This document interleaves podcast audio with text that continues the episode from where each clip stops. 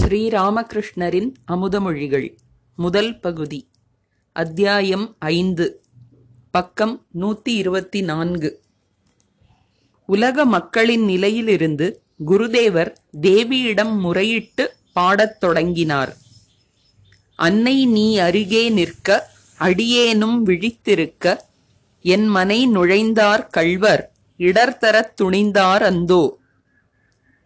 பிறகு குருதேவர் பேசத் தொடங்கினார். ஸ்ரீராமகிருஷ்ணர் அவளது மாயையில் மயங்கித்தான் மனிதர்கள் உலகில் கட்டுண்டு கிடக்கின்றனர். இதையே ராம்பிரசாதர் என் மனம் அமைத்தாய் உன்றன் இச்சை போல் அச்சில் வார்த்தாய் அருள்விழி ஜாடை காட்டி அனுமதி அளித்தாய் என்று பாடினார். பிரம்மபக்தர் சுவாமி அனைத்தையும் துறக்காமல் இறைவனை அடைய முடியாதா? ஸ்ரீராமகிருஷ்ணர் சிரித்துக்கொண்டே ஓ முடியும். நீங்கள் அனைத்தையும் துறக்க வேண்டியதில்லை. சுகம் போகம் என்று நீங்கள் நன்றாகத்தான் இருக்கிறீர்கள். உண்மையில் நீங்கள் வெள்ள பாகில் இருக்கிறீர்கள். கட்டி வெள்ளமாகவும் இல்லை கரைந்த வெள்ளமாகவும் இல்லை. கொஞ்சம் கட்டி கொஞ்சம் தண்ணீர் சேர்ந்த நளபாகம் எல்லோரும் சிரித்தனர். உங்கள் காரியம் எல்லாம் பேஷ்தான். நக்ஸ் சீட்டாட்டம். தெரியுமா? பதினேழோ அதிகமாகவோ எண்ணிக்கை கிடைத்தால் ஆட்டத்திலிருந்து விலக வேண்டும் என்ற நிபந்தனையுள்ள சீட்டாட்டம். நான் அதிக எண்ணிக்கை எடுத்து விலகி நிற்கிறேன். நீங்களோ மிகவும் புத்திசாலிகள். சிலர் பத்து எடுத்திருக்கிறீர்கள். சிலர் ஆறு சிலர் ஐந்து. நீங்கள் அதிக எண்ணிக்கை எடுக்கவில்லை. எனவே என்னைப் போல் வெளியேறவும் இல்லை. ஆட்டம் நடந்து கொண்டே இருக்கிறது. பேஷ் பேஷ். எல்லோரும் சிரித்தனர். உண்மையாகச் சொல்கிறேன். நீங்கள் இல்லறத்தில் இருப்பதில் தவறேதும் இல்லை. ஆனால் மனத்தை இறைவனிடம் வைக்க வேண்டும். இல்லாவிட்டால் பயனில்லை. ஒரு கையால் உலகக் கடமைகளைச் செய்யுங்கள். மற்ற கையால் இறைவனை பற்றிக் கொள்ளுங்கள். கடமைகள் முடிந்தால் இரண்டு கைகளாலும் இறைவனை பிடித்துக் கொள்ளுங்கள். எல்லாம் மனத்தை பொறுத்தது. மனத்தில்தான் பந்தம் மனத்தில்தான் முக்தி. அதனை எந்த நிறத்தில் தோய்க்கிறீர்களோ அந்த நிறம் பெறும். வண்ணானிடம் இருந்து வந்திருக்கிற துணியைப் போன்றது மனம். சிவப்பு சாயத்தில் தோய்த்தால் சிவப்பு. நீலச் சாயத்தில் தோய்த்தால் நீலம் பச்சையில் தோய்த்தால் பச்சை. எந்த சாயத்தில் தோய்க்கிறீர்களோ அந்த நிறம் பெறுகிறது. பாருங்களேன் கொஞ்சம் ஆங்கிலம் படித்து விட்டால் போதும். உடனே ஃபுட் ஃபாட் இட் மிட் என்றெல்லாம் பொழிய ஆரம்பித்து விடுகிறான். எல்லோரும் சிரித்தனர். அதோடு விட்டானா? காலில் பூட்ஸ் சீட்டியடித்து பாடுவது எல்லாம் வந்து சேர்கின்றன. இனி சம்ஸ்கிருதம் படித்த பண்டிதனானால் உடனே சம்ஸ்கிருத ஸ்லோகங்களை உதிர்க்கத் தொடங்கி விடுவான் மனத்தை தீய சகவாசத்தில் வைத்திருந்தால் தீய பேச்சும் தீய சிந்தனையும் வந்து விடுகிறது. பக்தர்களுடன் சகவாசம் வைத்திருந்தால் இறை சிந்தனையும் தெய்வீக பேச்சும் வருகின்றன. மனத்தை பொறுத்ததுதான் எல்லாம். ஒரு பக்கம் மனைவி இன்னொரு பக்கம் மகள். அவன் இருவரிடம் வெவ்வேறு விதமாக பழகுகிறான். ஆனால் மனம் ஒன்றுதான். மனத்தில்தான் ஒருவன் கட்டுண்டவன் மனத்தில்தான் முக்தன். நான் முக்தன். இல்லறத்தில் இருந்தாலும் சரி காட்டில் இருந்தாலும் சரி. எனக்கென்ன பந்தம்? நான் இறைவனின் குழந்தை ராஜாதிராஜனின் பிள்ளை. யார் என்னை கட்டுப்படுத்த முடியும்? பாம்புதான் கடிக்கட்டும். விஷம் இல்லை என்று உறுதியாக நினைத்தால் விஷம் இறங்கிவிடும். அதுபோல் திரும்பத் திரும்ப நான் கட்டுண்டவன் அல்ல முக்தன் என்று உறுதியாகச் சொல்லி வந்தால் அப்படியே ஆகிவிடுகிறது. கிறிஸ்தவர்களின் நூல் ஒன்றை யாரோ ஒருவர் ஒரு நாள் கொண்டு வந்தார். நான் அதை படிக்கச் சொன்னேன். அதில் இருந்ததெல்லாம் வெறும் பாவம் பாவம் பாவம்தான். கேசவரிடம் உங்கள் பிரம்ம சமாஜத்திலும் பாவம் பாவம் என்ற பேச்சுதான். நான் கட்டுண்டவன் நான் கட்டுண்டவன் என்று மீண்டும் மீண்டும் சொல்லிக் கொண்டிருக்கின்ற உதவாக்கரை கட்டுண்டவனாகவே ஆகிவிடுகிறான். நான் பாவி நான் பாவி என்று இரவும் பகலும் பிதற்றுபவன் அப்படியே ஆகிவிடுகிறான். என்ன? நான் இறைவனின் திருநாமத்தை சொல்கிறேன். என்னிடம் இன்னும் பாவம் இருக்க முடியுமா? எனக்கு என்ன பாவம்? எனக்கு என்ன பந்தம்? இறைநாமத்தில் இத்தகைய உறுதியான நம்பிக்கை வேண்டும். கிருஷ்ணகிஷோர் தீவிர ஹிந்து ஆச்சாரசீலரான பிராமணர். அவர் பிருந்தாவனத்திற்கு சென்றிருந்தார். ஒரு நாள் அங்குமிங்கும் சுற்றியதில் அவருக்கு தாகம் எடுத்தது. ஒரு கிணற்றருகே சென்றார். அங்கே ஒருவன் நின்று கொண்டிருந்தான். அவனிடம் என்னப்பா ஒரு செம்பு தண்ணீர் கொடுக்க முடியுமா? நீ என்ன ஜாதி? என்று கேட்டார். அதற்கு அவன் ஐயா நான் தாழ்ந்த வகுப்பினன் சக்கிலியன் என்றான். அதற்கு கிருஷ்ணகிஷோர் சிவா என்று சொல்லி தண்ணீர் இறைத்துக் கொடு என்றார். இறைநாமத்தை சொல்வதால் மனிதனுடைய மனம் உடல் எல்லாமே பரிசுத்தமாகின்றன. வெறும் பாவம் நரகம் என்றெல்லாம் ஏன் பேச வேண்டும்? தீயவை செய்துவிட்டேன் இனி செய்ய மாட்டேன் என்று ஒருமுறை சொல் இறை நாமத்தை நம்பு. பிரேமை பித்து பிடித்தவராக குருதேவர் இறைவனுடைய நாம மகிமையை குறித்து பாடத் தொடங்கினார். தேவி உன் பெயரை துர்கா ஸ்ரீ துர்கா என்று நான் ஓதிய வண்ணம் ஆவியை விடுத்தால் ஏழையேன் என்னை அணுகுமோ தீவினை கூட்டம். தூய பக்தியை மட்டுமே நான் தேவியிடம் வேண்டினேன். கைகளில் மலரெடுத்து அவளுடைய திருவடி தாமரைகளில் இட்டு அம்மா இதோ உனது பாவம் எடுத்துக்கொள். இதோ உனது புண்ணியம் எடுத்துக்கொள். எனக்கு தூய பக்தியை கொடு. இதோ உனது ஞானம் எடுத்துக்கொள். இதோ உனது அஜானம் எடுத்துக்கொள். எனக்கு தூய பக்தியை கொடு. இதோ உனது தூய்மை. எடுத்துக்கொள். இதோ உனது அசுத்தம். எடுத்துக்கொள். எனக்கு தூய பக்தியை கொடு. இதோ உன் தர்மம். எடுத்துக்கொள். இதோ உன் அதர்மம். எடுத்துக்கொள். தூய பக்தியை மட்டும் எனக்கு கொடு. என்றெல்லாம் வேண்டினேன். பிரம்ம பக்தரிடம் ராம் பிரசாதர் பாடிய பாட்டு ஒன்றை கேள். மனமே வா காளி எனும் கற்பகத்தின் கீழே மதுர நிழல் குழுமையிலே உலவி வரச் செல்வோம். இல்லற வாழ்வில் இறையனுபூதி ஏன் கிடைக்காது? ஜனகருக்கு கிடைத்தது. ராம்பிரசாதர் இந்த உலகை மாய மாளிகை என்று கூறுகிறார். ஆனால் இறைவனுடைய பாத கமலங்களில் பக்தி கொண்டு விட்டாலோ உலகம் இதுவோர் ஆனந்த மாளிகை. எல்லோரும் சிரித்தனர். ஆனால் திடீரென்று யாரும் ஜனகராகிவிட முடியாது. ஜனக மன்னர் தனிமையில் கடின தவம் செய்துள்ளார். இல்லறத்தில் இருந்தாலும் அவ்வப்போது தனிமையில் வாழ வேண்டும். மூன்று நாட்களாவது வீட்டை விட்டு தனிமையில் சென்று இறைவனை நாடி அழுதால் அது நல்லது. அது முடியவில்லை என்றால் ஒரு நாளாவது தனிமையில் இருந்து இறைவனை சிந்தித்தால் அதுவும் நல்லதுதான். மனைவி மக்களுக்காக குடங்குடமாக கண்ணீர் விடுகிறார்கள். இறைவனுக்காக யார் அழுகிறார்கள்? சொல். இறைவனை நாடி அவ்வப்போது தனிமையில் சாதனைகள் செய்ய வேண்டும். இல்லறத்தில் பல்வேறு கடமைகளுக்கு இடையில் மனத்தை ஒருமுகப்படுத்துவதற்கு ஆரம்ப காலத்தில் பல தடைகள் ஏற்படத்தான் செய்யும். நடைபாதையில் உள்ள மரத்தை எடுத்துக்கொள்ளுங்கள் அது செடியாக இருக்கும்போது வேலியிடாவிட்டால் ஆடு மாடுகள் மேய்ந்துவிடும். ஆரம்ப நிலையில் வேலி வேண்டும். அடி பருத்து விட்டால் பிறகு வேலி தேவையில்லை. அதில் யானையை கட்டினால் கூட ஒன்றும் ஆகாது. நோயோ விஷஜொரம். இதில் நோயாளியின் அறையில் குடத்தில் தண்ணீரும் புளி ஊறுகாயும் உள்ளன. நோயாளி குணமடைய வேண்டுமானால் முதலில் அவனை அந்த அறையிலிருந்து அப்புறப்படுத்த வேண்டும். உலகியல் மனிதன் ஜுர நோயாளி. போகப் பொருட்கள்தான் தண்ணீர் குடம். இன்ப நாட்டம்தான் தாகம். ஊறுகாயை நினைத்தாலே நாக்கில் நீர் ஊறுகிறது.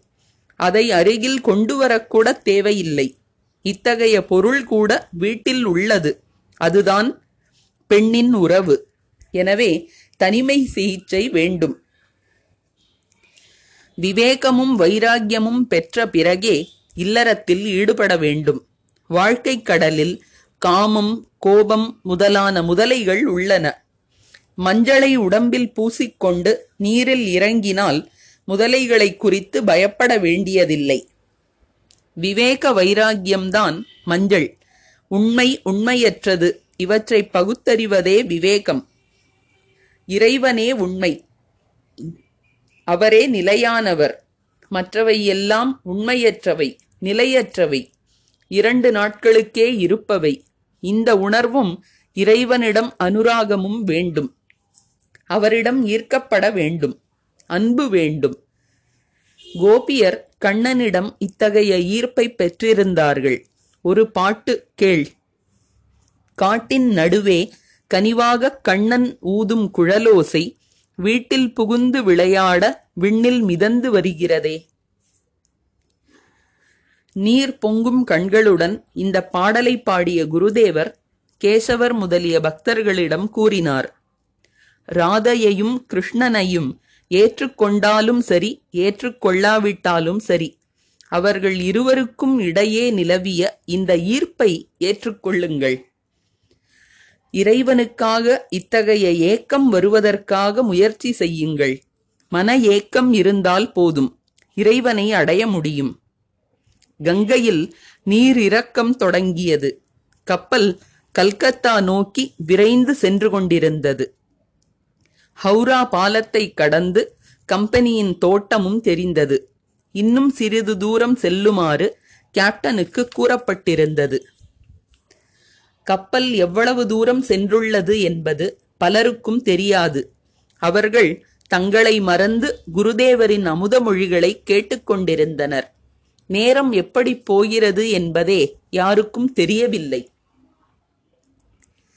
தேங்காய் துருவல் கலந்த பொறி கொடுக்கப்பட்டது. அனைவரும் தங்கள் ஆடை நுனியில் அதனை சிறிது வாங்கி உண்ணலாயினர். அங்கே ஆனந்தச் சந்தைதான். பொறிக்கு கேசவர் ஏற்பாடு செய்திருந்தார். கேசவரும் விஜயரும் அப்போதும் ஒருவரை ஒருவர் தவிர்ப்பதை குருதேவர் கவனித்தார். அவர்களின் மனக்கசப்பை நீக்கி இருவரையும் மீண்டும் நண்பர்களாக்க திருவுளம் கொண்டார். உயிர்களின் இன்பத்தில் இன்பமடைபவர் அல்லவா அவர்? ஸ்ரீராமகிருஷ்ணர் கேசவரிடம். இதோ பாருங்கள் இங்கே விஜயர் வந்துள்ளார். உங்கள் சண்டை சிவனுக்கும் ராமனுக்கும் நடந்த சண்டை போல் உள்ளது. சிரிப்பு. ராமனின் குரு சிவன். சிவனின் குரு ராமன். இருவருக்கும் போர் நடந்தது. உடனே அவர்கள் சமாதானமாகியும் விட்டார்கள். ஆனால் சிவபெருமானுடைய பூதகணங்களுக்கும் ராமனின் குரங்கு பட்டாளத்திற்கும் இடையில் சண்டையும் அடிதடியும் நிற்கவில்லை. உரத்த சிரிப்பு. மிகவும் நெருக்கமானவர்களுக்கு இடையே இவ்வாறு உண்டாகவே செய்கிறது. லவகுஷர்கள் ராமனுடன் போரிட்டனர். தாயும் மகளும் தனித்தனியாக செவ்வாய் விரதம் இருப்பார்கள். தாயின் நலனும் மகளின் நலனும் வெவ்வேறா என்ன? இல்லை. இவளின் நன்மையில் அவளுக்கு நன்மை உண்டாகிறது. அவளின் நன்மையில் இவளுக்கு நன்மை உண்டாகிறது. அதுபோல் இவருக்கு ஒரு சமாஜம் உள்ளது அவருக்கும் ஒன்று வேண்டும். அனைவரும் உறக்கச் சிரித்தனர். ஆனால் இதெல்லாம் வேண்டியதுதான். இல்லாவிட்டால் பகவானே பிருந்தாவனத்தில் கோபியருடன் விளையாடும்போது ஜட்டிலனும் குட்டிலனும் எதற்கு? ஜட்டிலனும் குட்டிலனும் இல்லாமல் விளையாட்டு சுவைக்காது. எல்லோரும் சிரித்தனர். ஜட்டில குட்டிலர்கள் இல்லாவிட்டால் தமாஷ் ஏது? உறக்கச் சிரித்தனர். ராமானுஜர் விசிஷ்டாத்வைத்தவாதி. அவரது குருவோ அத்வைதி. இறுதியில் இருவருக்கும் கருத்து வேறுபாடு. ஒருவர் மற்றவரை கண்டிக்க ஆரம்பித்தனர். இவ்வாறெல்லாம் நடக்கவே செய்யும். ஆனால் எது எப்படியானாலும் அவர்கள் குரு சீடர் குரு சீடராகவே இருந்தார்கள். அனைவரும் மகிழ்ந்தனர். ஸ்ரீராமகிருஷ்ணர் கேசவரிடம் நீங்கள் மனிதர்களின் இயல்பை எடை போட்டு அவர்களை சீடராக்க சீடராக கொள்வதில்லை. அதனால்தான் இப்படி பிரிந்து பிரிந்து போகிறார்கள். மனிதர்கள் அனைவரும் பார்க்க ஒரே போல்தான் இருக்கிறார்கள். ஆனால் இயல்போ மனிதருக்கு மனிதர் வேறுபடுகிறது. சிலரிடம் சத்வகுணம் அதிகம் சிலரிடம் ரஜோகுணம் சிலரிடம் தமோகுணம். கொழுக்கட்டைகள் எல்லாம் பார்க்க ஒரே போல்தான் உள்ளன. ஆனால் சிலவற்றின் உள்ளே திரட்டுப்பால் சிலவற்றில் தேங்காய் இன்னும் சிலவற்றில் உளுத்தம் பருப்பு எல்லோரும் சிரித்தனர். என்னுடைய மனப்போக்கு என்ன தெரியுமா? நான் உண்டு உறங்கி காலம் கழிக்கிறேன். மற்றவையெல்லாம் தேவி அறிவாள். குரு கர்த்தா நான் செய்கிறேன் என்ற கருத்தில் கூறப்படுகின்ற வார்த்தை. பாபா துறவி தந்தை சில வேளைகளில் குழந்தை இவர்களை அழைப்பதற்காக பயன்படுத்தும் சொல். இந்த மூன்று சொற்கள் என் உடம்பில் முள்ளாக குத்துகின்றன. குரு ஒருவரே அவரே சச்சிதானந்தம். அவரே உபதேசிக்கிறார். குழந்தைக்கு தாயிடம் உள்ள மனப்போக்கே என்னுடையது. லட்சக்கணக்கில் மனித குருக்களை பெறலாம். எல்லோருமே குருவாக விரும்புகிறார்கள். சீடராக இருப்பதற்கு யார் விரும்புகிறார்கள்? பிறருக்கு உபதேசிப்பது மிகவும் கடினம். இறைவனே தரிசனம் தந்து ஆணை பிறப்பித்தால்தான் அது முடியும். நாரதர் சுகதேவர் போன்றோருக்கு ஆணை இருந்தது. ஆதிசங்கரரும் ஆணை பெற்றிருந்தார். ஆணை கிடைக்கவில்லை என்றால் உங்கள் பேச்சை யார் கேட்பார்கள்? கல்கத்தா வாசிகளின் ஆரம்ப சூரத்தனம் உங்களுக்கு தெரிந்ததுதானே? அடுப்பில் நெருப்பு எரியும் வரை பால் கொதித்து பொங்கும். நெருப்பை எடுத்துவிட்டால் எல்லாமே அடங்கிப் போகும். இது போன்றதுதான் கல்கத்தா மக்களின் சூரத்தனமும். தண்ணீர் வேண்டும் என்று இதோ இங்கே கிணறு தோண்டுவார்கள். பாறை தட்டுப்பட்டால் விட்டு விடுவார்கள். வேறோரிடத்தில் தோண்டுவார் தோண்டுவார்கள். அங்கே மணல் தட்டுப்படும். அங்கும் விட்டுவிட்டு மற்றோரிடத்திற்கு சென்று மீண்டும் ஆரம்பிப்பார்கள். இப்படியே போய்க் கொண்டிருக்கும். இறையாணை கிடைத்து விட்டதாக வெறுமனே நினைத்துக் கொள்வதால் எதுவும் நடக்காது. அவர் உண்மையிலேயே நமக்கு தரிசனம் தருகிறார் நம்மோடு பேசுகிறார். அப்போது ஆணை கிடைக்கலாம். ஆணை பெற்றவனுடைய பேச்சின் சக்தி எப்படிப்பட்டது தெரியுமா? அது மலைகளை புரட்ட வல்லது வெறும் லெக்சர். அதை நான்கு நாட்கள் மக்கள் கேட்பார்கள் பிறகு மறந்து விடுவார்கள் அதை பின்பற்றி நடக்க மாட்டார்கள். ஹல்தார் புகூர் என்று ஒரு குளம் இருக்கிறது. அதன் கரையில் தினமும் மக்கள் காலையில் வெளிக்குப் போவார்கள். காலையில் குளிக்க வருவோர் அவர்களை கண்டபடி திட்டிவிட்டு போவார்கள். மறுநாளும் இதே கதைதான். அசுத்தம் செய்வது நின்ற பாடில்லை எல்லோரும் சிரித்தனர். கடைசியில் ஊர் மக்கள் கம்பெனியில் தெரிவித்தனர். அவர்கள் ஒரு காவல்காரனை அனுப்பி வைத்தனர். அவன் வந்து இங்கு யாரும் அசுத்தம் செய்யக்கூடாது என்று எழுதப்பட்ட காகிதத்தை ஒட்டினான். அவ்வளவுதான். எல்லாம் நின்றுவிட்டது. எல்லோரும் சிரித்தனர். மக்களுக்கு போதிப்பதற்கு இறைவனுடைய அதிகார முத்திரை வேண்டும். இல்லாவிட்டால் போதனை கேலிக்கூத்தாகிவிடும். தனக்கே இல்லை. இதில் அடுத்தவனுக்கு கொடுக்கிறானாம். குருடன் குருடனுக்கு வழிகாட்டிய கதைதான். எல்லோரும் சிரித்தனர். விளைவு விபரீதம். இறை தரிசனம் பெற்றவனுக்கு அகக்காட்சி உண்டாகிறது. யாருக்கு என்ன நோய் என்பதை அவனால் புரிந்து கொள்ள முடியும். அப்போது அவன் உபதேசிக்கலாம். ஆணை பெறாவிட்டால் நான் உலகிற்கு உபதேசிக்கிறேன் என்ற ஆணவம் வந்துவிடுகிறது. ஆணவம் வருவது அறியாமை காரணமாக. அறியாமை காரணமாகவே நான் கர்த்தா என்ற எண்ணம் வருகிறது. இறைவனே கர்த்தா அவர்தான் எல்லாவற்றையும் செய்பவர். நான் எதையும் செய்யவில்லை என்ற உணர்வு ஏற்படுமானால் அவன் ஜீவன் முக்தன். நானே செய்பவன் நானே செய்பவன் என்ற நினைப்பிலிருந்துதான் எல்லா துன்பங்களும் அமைதியின்மையும் வருகின்றன. கேசவர் முதலிய பக்தர்களை பார்த்து உலகத்திற்கு நல்லது செய்ய வேண்டும் என்று நீங்கள் சொல்கிறீர்கள். உலகம் அவ்வளவு சிறியதா என்ன? உலகத்திற்கு உதவ நீங்கள் யார்? சாதனைகள் செய்து இறைவனை அறியுங்கள். அவரை பெறுங்கள். அவர் ஆற்றலை தந்தால்தான் எல்லோருக்கும் உதவி செய்ய முடியும். இல்லாவிட்டால் துளியளவும் முடியாது. ஒரு பக்தர் காட்சி கிடைக்காதவரை எல்லா காரியங்களையும் விட்டுவிட வேண்டுமா? ஸ்ரீராமகிருஷ்ணர் வேண்டாம். எதற்காக விட வேண்டும்? கடவுளை சிந்தித்தல் அவரது திருப்பெயரையும் மகிமையையும் பாடுதல் நித்திய கர்மம் எல்லாவற்றையும் செய்யத்தான் வேண்டும். பிரம்மபக்தர்.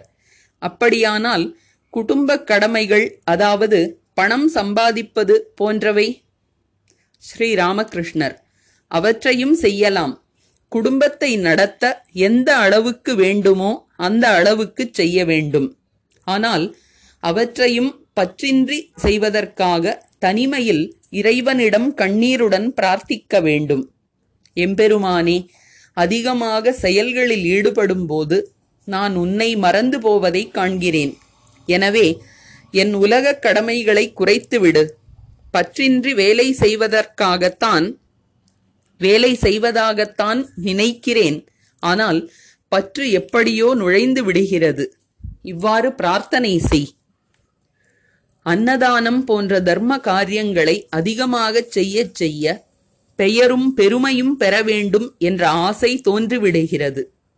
ஆஸ்பத்திரிகள் ஸ்கூல் சாலைகள் குளங்கள் எல்லாம் ஏற்படு ஏற்படுத்துவது பற்றி ஷம்பு மல்லிக் ஒருமுறை கூறினார். அதற்கு நான் உங்களிடம் வந்து சேர்பவற்றை தவிர்க்க முடியாதவற்றை செய்யக்கூடாது என்பதில்லை. ஆனால் அவற்றையும் பற்றின்றிச் செய்ய வேண்டும். வரிந்து கட்டிக்கொண்டு பல வேலைகளில் ஈடுபடுவது நல்லதல்ல. அது கடவுளை மறக்கச் செய்துவிடும் என்றேன். ஒருவன் காளிகாட் கோவிலுக்கு வந்தான். கல்கத்தாவின் தென்பகுதியில் உள்ள காளி கோவில் தானம் செய்ய ஆரம்பித்தான். ஆனால் காளியை தரிசிக்கவில்லை. எல்லோரும் சிரித்தனர். முதலில் எப்படியாவது கூட்டத்தில் புகுந்து இடியும் உதையும் பெற்றாவது காளியின் தரிசனத்தை பெற்றுவிட வேண்டும். அதன் பிறகு வேண்டிய அளவு தான தர்மம் செய்யுங்கள் அல்லது செய்யாமல் இருங்கள். வேண்டுமானால் செய்து கொண்டே இருங்கள். செயல்கள் எல்லாம் இறையனுபூதிக்காகவே இருக்க வேண்டும். ஷம்புவிடம் கடவுள் உன் முன் உன் முன்னால் வந்தால் அவரிடம் இத்தனை ஆஸ்பத்திரிகளும் இத்தனை டிஸ்பென்சரிகளும் கட்டிக்கொடு என்றா கேட்பீர்கள் என்று கேட்டேன். சிரிப்பு. பக்தன் ஒருபோதும் அப்படி கேட்க மாட்டான். மாறாக பகவானே உனது தாமரை திருவடிகளில் எனக்கு இடம் கொடு. எப்போதும் என்னை உன் அருகிலேயே வைத்துக்கொள். உன் பாத தாமரைகளில் எனக்கு தூய பக்தியை கொடு என்றுதான் வேண்டுவான். கர்மயோகம். மிகவும் கடினமானது. சாஸ்திரங்கள் விதிக்கின்ற கர்மங்களை எல்லாம் செய்வது இந்த கலியுகத்தில் மிகவும் கடினம். இப்போது மக்களின் வாழ்க்கை உணவையே ஆதாரமாக கொண்டுள்ளது. அதிகமான கர்மங்களும் கிரியைகளும் செய்ய அவர்களால் முடியாது. காய்ச்சல் கண்டவனுக்கு நாட்டு மருந்தும் பத்தியமும் என்று ஆரம்பித்தால் நோய் தீருமுன் அவனே போய் சேர்ந்துவிட நேரலாம். நீண்ட கால சிகிச்சை எல்லாம் ஒத்து வராது இப்போது டி. குப்தாவின் மருந்துதான் ஏற்றது. காய்ச்சலுக்கான ஆங்கில முறை மருந்து. கலியுகத்திற்கு பக்தி யோகம் அதாவது பகவானுடைய பெயரையும் மகிமையையும் பாடுவதும் பிரார்த்தனை செய்வதும் தான் ஏற்ற வழி. இந்த யுகத்தின் தர்மம் பக்தி யோகம்தான் பிரம்ம பக்தர்களை பார்த்து நீங்களும் பக்தி யோகத்தையே பின்பற்றுகிறீர்கள். ஹரிநாமத்தை பாடுகிறீர்கள். அன்னையின் புகழை பாடுகிறீர்கள்.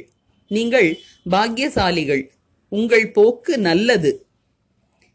வேதாந்திகள் சொல்வது போல் இந்த உலகம் ஒரு கனவு போன்றது என்று நீங்கள் சொல்வதில்லை. நீங்கள் அத்தகைய பிரம்மஞானிகள் அல்ல. நீங்கள் பக்தர்கள். இறைவனை ஒரு தனி நபராக பர்சன் நினைக்கிறீர்கள். அதுவும் நல்லது. நீங்கள் பக்தர்கள். மன ஏக்கத்துடன் அவரை அழைத்தீர்களானால் நிச்சயம் அவரை அடைவீர்கள். கப்பல் கொய்லாகாட் துறையை அடைந்தது.